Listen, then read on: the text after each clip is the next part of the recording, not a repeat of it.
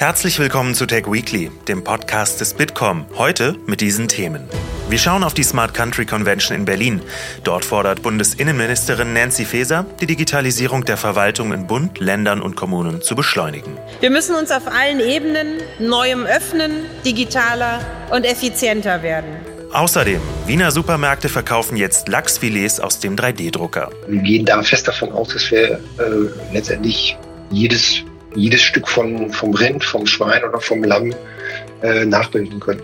Ulrich Strünk, Commercial Director von Redefine Meat, erklärt mir, wie die Technologie funktioniert und welche Lebensmittel bald noch aus dem 3D-Drucker kommen könnten.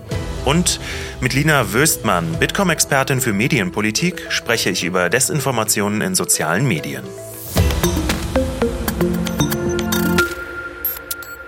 Mein Name ist Tobias Grimm und wir schauen jetzt auf die wichtigsten digitalen Nachrichten der Woche. Wie immer habe ich am Ende die spannendsten Termine und Events der nächsten Woche.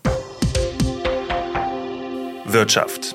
Unter dem Motto Stadtland Tech fand diese Woche die Smart Country Convention in Berlin statt. Zentrales Thema war die Digitalisierung von Verwaltungen in Städten und Gemeinden. Und dort haben viele Bürgerinnen und Bürger im letzten Jahr Fortschritte wahrgenommen, so das Ergebnis einer Bitkom-Studie.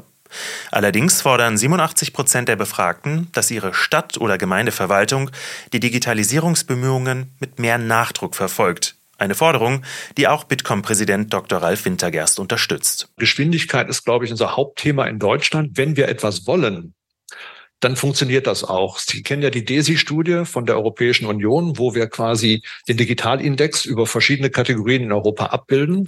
Wir waren vor Corona in 2019 beim Thema Konnektivität, also 5G-Ausbau, Breitband, Glasfaser, irgendwo bei Nummer 17 oder 18, haben dann innerhalb von vier Jahren, jetzt 2023, die Nummer vier geschafft. Das ist ziemlich bemerkenswert, denn wirklich, wenn man Nachdruck an, an ein Thema legt, dann sind wir schnell. Aber es braucht immer erst diesen Nachdruck. Und gerade auf der Smart Country Convention wird klar, dass es nicht an funktionierenden digitalen Angeboten fehlt, sondern am Einsatz in der Fläche. Deshalb will Bundesinnenministerin Nancy Faeser die Digitalisierung der Verwaltung beschleunigen. Die Herausforderungen sind eben kein Kinderspiel, aber ein unbefangener jugendlicher Blick, etwas mehr Leichtigkeit, Experimentierfreude und Neugier helfen sicher, wenn es darum geht, Deutschland erfolgreicher digital zu machen. Wir müssen uns auf allen Ebenen neuem öffnen, digitaler und effizienter werden. Sie wolle die Zettelwirtschaft beenden, den Menschen wertvolle Zeit ersparen und die Verwaltungsarbeit transparenter machen. Besonders in der Verwaltung bieten sich vielfältige Möglichkeiten, um gerade, und das finde ich so wichtig bei der Verwaltungsmodernisierung, dass man es im Sinne der Bürgerinnen und Bürger denkt, nicht irgendwas oben drüber legt oder, was ich auch sehr schlimm finde, einfach äh, Verwaltungsabläufe digital zu machen, sondern Digitalisierung hat ja gerade den Vorteil zu schauen, was kann ich effizienter, leichter, schneller machen im Sinne der Bürgerinnen und Bürger. Und darum geht es aus meiner Sicht und Bürokratieabbau muss immer dabei mitgedacht werden. Denn viele wünschen sich, die Verwaltungsdienstleistungen endlich auch online erledigen zu können. Satte 81 Prozent würden ihren Personalausweis lieber online beantragen oder verlängern. Nur 16 Prozent bevorzugen das vor Ort im Amt. Ähnlich hoch sind die Zahlen beim Anwohnerparkausweis, bei der Wohnsitzmeldung oder bei der Beantragung eines Führerscheins. Unternehmensnews. Bosch, die Schwarzgruppe und SAP investieren 466 Millionen Euro in das deutsche KI-Startup Aleph Alpha. Das ist eine der größten Investments in künstliche Intelligenz, die es in Europa jemals gab. Bundeswirtschaftsminister Robert Habeck lobt sie als wahnsinnige Erfolgsgeschichte, die das Potenzial habe, Aleph Alpha auf eine Stufe mit der amerikanischen Konkurrenz zu heben. Währenddessen erweitert das amerikanische Unternehmen OpenAI seine KI ChatGPT um einen Turbo-Modus. Dieser greift auf größere Datenmengen zu und soll so die Effizienz und Schnelligkeit der KI bei der Beantwortung von Anfragen deutlich erhöhen. Zeitgleich bekommt OpenAI jetzt auch Konkurrenz von Elon Musk. Sein auf künstliche Intelligenz spezialisiertes Startup XAI hat diese Woche das KI-Programm Grok vorgestellt. Laut Musk soll es allen anderen KI-Modellen überlegen sein, weil es in Echtzeit auf Informationen der Plattform X zugreifen kann. XAI soll bald mit Musks Social-Media-Plattform X fusionieren. Politik Am 7. Oktober verübte die radikal-islamische Hamas ein Massaker im israelischen Grenzgebiet, tötete mehr als 1400 Menschen und verschleppte zahlreiche Geiseln in den Gazastreifen. Seitdem herrscht Krieg im Nahen Osten. Tausende Menschen sind gestorben, Hunderttausende geflüchtet. Ein Ende ist nicht in Sicht. Und währenddessen verbreiten sich auf Social Media Desinformationen und Fake News. Wie wir damit umgehen können, erklärt mir jetzt Lina Wöstmann, Bitkom-Expertin für Medienpolitik. Lina, die Europäische Kommission, die hat sich in einem offenen Brief sogar bei Elon Musk über die Falschinformationen und auch die terroristischen Inhalte auf X beklagt. Welches Werkzeug hat die Kommission denn da jetzt eigentlich in der Hand? Ja, genau. In diesem Brief wird Bezug genommen auf den Digital Services Act, kurz DSA. Das ist eine Verordnung der EU. Der Vollständigkeitshalber Content Moderation ist ein großer Punkt in diesem Rechtsakt, aber es gibt auch noch ganz viele andere Regeln und Verpflichtungen. Und zwar ähm, gelten die Regeln auch unterschiedlich für Anbieter je nach ihrer Größe. Das heißt, desto größer eine Plattform ist, desto mehr Regeln kommen auch dazu. Das heißt, ähm, Unternehmen wie Instagram, TikTok, Twitter und Facebook sind sogenannte Very Large Online-Plattforms, also die ganz großen, die die meisten Verpflichtungen haben. Und für sie gilt der DSA auch schon, für alle anderen dann ab Februar im nächsten Jahr. Und äh, wie gerade schon angesprochen, ein Punkt im DSA ist eben die Moderation von Inhalten auf diesen Plattformen. So müssen die Plattformen unter dem DSA einen Mechanismus zur Verfügung stellen, über den Nutzer und Nutzerinnen illegale Inhalte einfach melden können und die, auf die Meldungen muss dann auch eben zügig reagiert werden. Das passiert nach dem sogenannten Notice- und Action-Prinzip. Sprich, sobald eine Plattform Kenntnis über einen illegalen Inhalt hat, muss dieser auch entfernt werden. Das hast du gefragt, äh, was kann die Kommission denn jetzt eigentlich machen zur Einhaltung dieser Regeln? Und zwar kann sie äh, förmliche Auskunftsersuchen stellen an die verschiedenen Plattformen und so untersuchen, ob der DSA oder die Regeln unter dem DSA auch eingehalten werden. Ähm, Sie können nach dieser formellen Untersuchung auch verschärfte Maßnahmen, eine verschärfte Aus Aufsicht anordnen. Und da vielleicht auch nicht unwichtig zu erwähnen ist, dass die Kommission sehr, sehr hohe Geldstrafen verhängen kann, wenn gegen einschlägige Bestimmungen äh, der Verordnung verstoßen wird. Und zwar bis zu sechs Prozent des weltweiten Jahresumsatzes. Ja, sehr interessant. Was können denn so Social-Media-Plattformen generell machen, um sich ein bisschen besser zu schützen vor diesen Fake News? Ja, ganz wichtig äh, sind die Meldeoptionen. Also die Nutzer und Nutzerinnen müssen die illegalen Inhalte sehr schnell und vor allem auch einfach melden können. Im zweiten Schritt ist es dann aber auch essentiell, dass auf diese Meldungen sehr schnell reagiert wird und zeitnah geprüft wird, ob es sich eben um einen illegalen Inhalt handelt. Dafür wird dann wiederum genug Personal benötigt. Die verschiedenen Inhalte, Moderatoren und Moderatorinnen sollten neben äh, Sachkenntnis auch verschiedene Sprachen abdecken, um die gemeldeten Inhalte auch einordnen und bewerten zu können. Du hast jetzt erklärt, wie das bei den Social-Media-Plattformen funktionieren kann. Wir jetzt so als Nutzer, was haben wir denn eigentlich für Möglichkeiten? Also ich meine, wir haben den Papst schon in der Daunenjacke gesehen.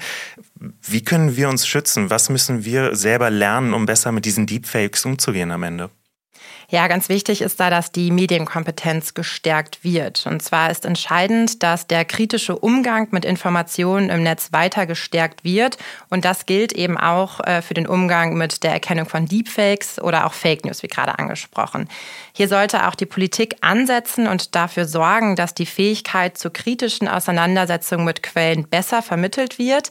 Schulen müssen äh, lehren, wie man in der digitalen Welt umgeht. Und dazu gehört eben auch der kritische Umgang mit ihr.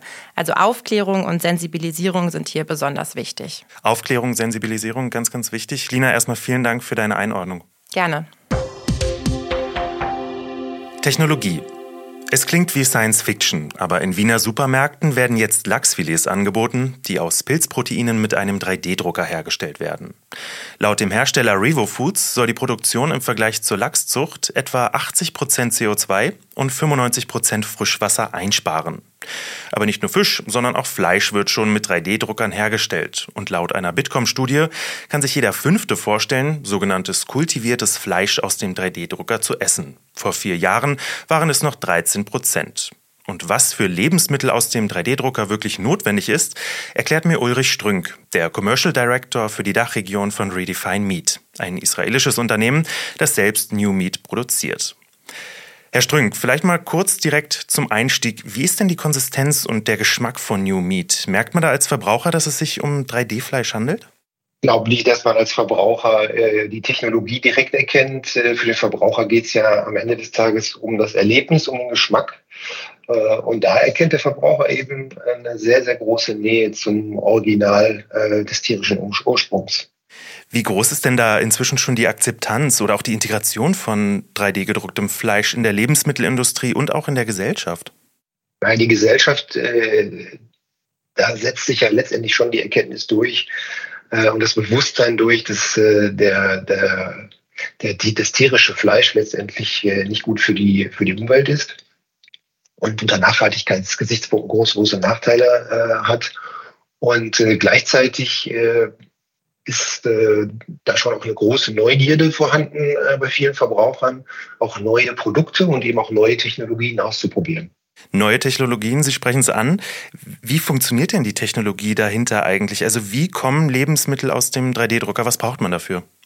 Ich muss vielleicht mal kurz ausholen zum, äh, zum Unternehmenshintergrund, ein bisschen sagen, wie sind wir eigentlich darauf gekommen, äh, ähm, weil ähm, daraus erklärt sich dann, dann auch einiges. Ähm, ähm die Gründer sind eigentlich aus der Tech-Branche, kommen aus der Druckbranche und haben dann mit Geburt ihrer Kinder äh, für sich beschlossen, sie müssen ähm, ein, ein Produkt entwickeln, ein, ein Fleisch, ein schmackhaftes Fleisch entwickeln, was eben gleichzeitig tierfreundlich und gut für die Umwelt ist. Ähm, und durch diesen Hintergrund aus dem, aus dem Druckbereich äh, haben sie natürlich eine, ein hohes Technologieverständnis mitgebracht dann gleichzeitig dann in Verbindung mit, mit hochwertigen pflanzlichen Zutaten, mit denen wir arbeiten, sind wir dann in der Lage, äh, diese, diese Produkte herzustellen. Ähm, äh, wir arbeiten mit der sogenannten, ja, mit der sogenannten additiven Fertigung und äh, die 3D-Technologie ist eben eine, äh, eine Technologie davon. Und was wir, was wir schaffen ist, wir, wir zerlegen letztendlich dieses Gesamtprodukt Fleisch äh, in für uns drei Hauptbestandteile, nämlich in Muskeln, in Fett und in Blut. Wobei das, das äh, wobei der Muskelteil dann eben aus den erwähnten hochwertigen pflanzlichen Proteinen äh, besteht. Das Fett hauptsächlich aus Kokosnuss und, und Raps und das Blut dann aus äh, natürlichen äh, Zutaten wie roter Beete oder Cranberry-Saft. Die Technologie, die ermöglicht es uns dann, ähm, diese drei oder diese drei Komponenten letztendlich äh, Schicht für Schicht zusammenzubringen und zu eben dem sehr, sehr gut schmeckenden Endprodukt zu verbinden. Sie haben jetzt erklärt, wie sich das alles zusammensetzt, also die ganzen Schichten sozusagen. Wenn man da jetzt noch mal so ein bisschen in die Zukunft guckt, was meinen Sie, welche Produkte können denn in Zukunft noch so aus dem 3D-Drucker kommen? Gibt es da irgendwelche Möglichkeiten oder Grenzen vielleicht auch schon? Ja, im Prinzip, äh, was, was, was also New Meat, was unseren Bereich angeht, sehen wir da eigentlich keine Grenzen. Ähm, das ist eigentlich letztendlich eine Frage der, der, der fortsetzenden Forschung jetzt. Ähm, wir haben ein Team von 80 Forschern und arbeiten kontinuierlich an, an neuen Technologien, neuen Proteinquellen, neuen Geschmacksrichtungen und ähm, ähm, gehen da fest davon aus, dass wir äh, letztendlich jedes jedes Stück von, vom Rind, vom Schwein oder vom Lamm äh, nachbilden können. Wird also wahrscheinlich doch noch mal ein bisschen mehr auf uns zukommen, also was so 3D-Produkte anbetrifft. Herr Strünk, vielen Dank erstmal für das Gespräch. Der Terminkalender. Mit dem Blick auf Kalenderwoche 46 und es ist Sitzungswoche im Bundestag. Am Dienstagabend findet das Gigabit-Symposium in Berlin statt. Dort sprechen die Teilnehmer über die Konnektivität von morgen. Und am Mittwoch veranstaltet die Initiative D21 eine Arbeitssitzung mit dem Titel Legal versus Legitim im Spannungsfeld der Regulierung der digitalen Ethik. Und außerdem sind noch einige interessante Events nennenswert. Am Dienstag öffnet in Nürnberg die Messe SPS, also die Smart Production Solutions Messe, auf der das ganze Spektrum der elektrischen Automatisierung abgedeckt werden soll. Zeitgleich findet in München die Semicon Europa statt. Dort präsentieren Aussteller neueste Produkte und Dienstleistungen aus der Halbleiterindustrie. Und damit sind wir am Ende der Folge. Wenn euch dieser Podcast gefallen hat, abonniert uns gerne, um keine Folge zu verpassen. Danke fürs Zuhören und bis zum nächsten Mal.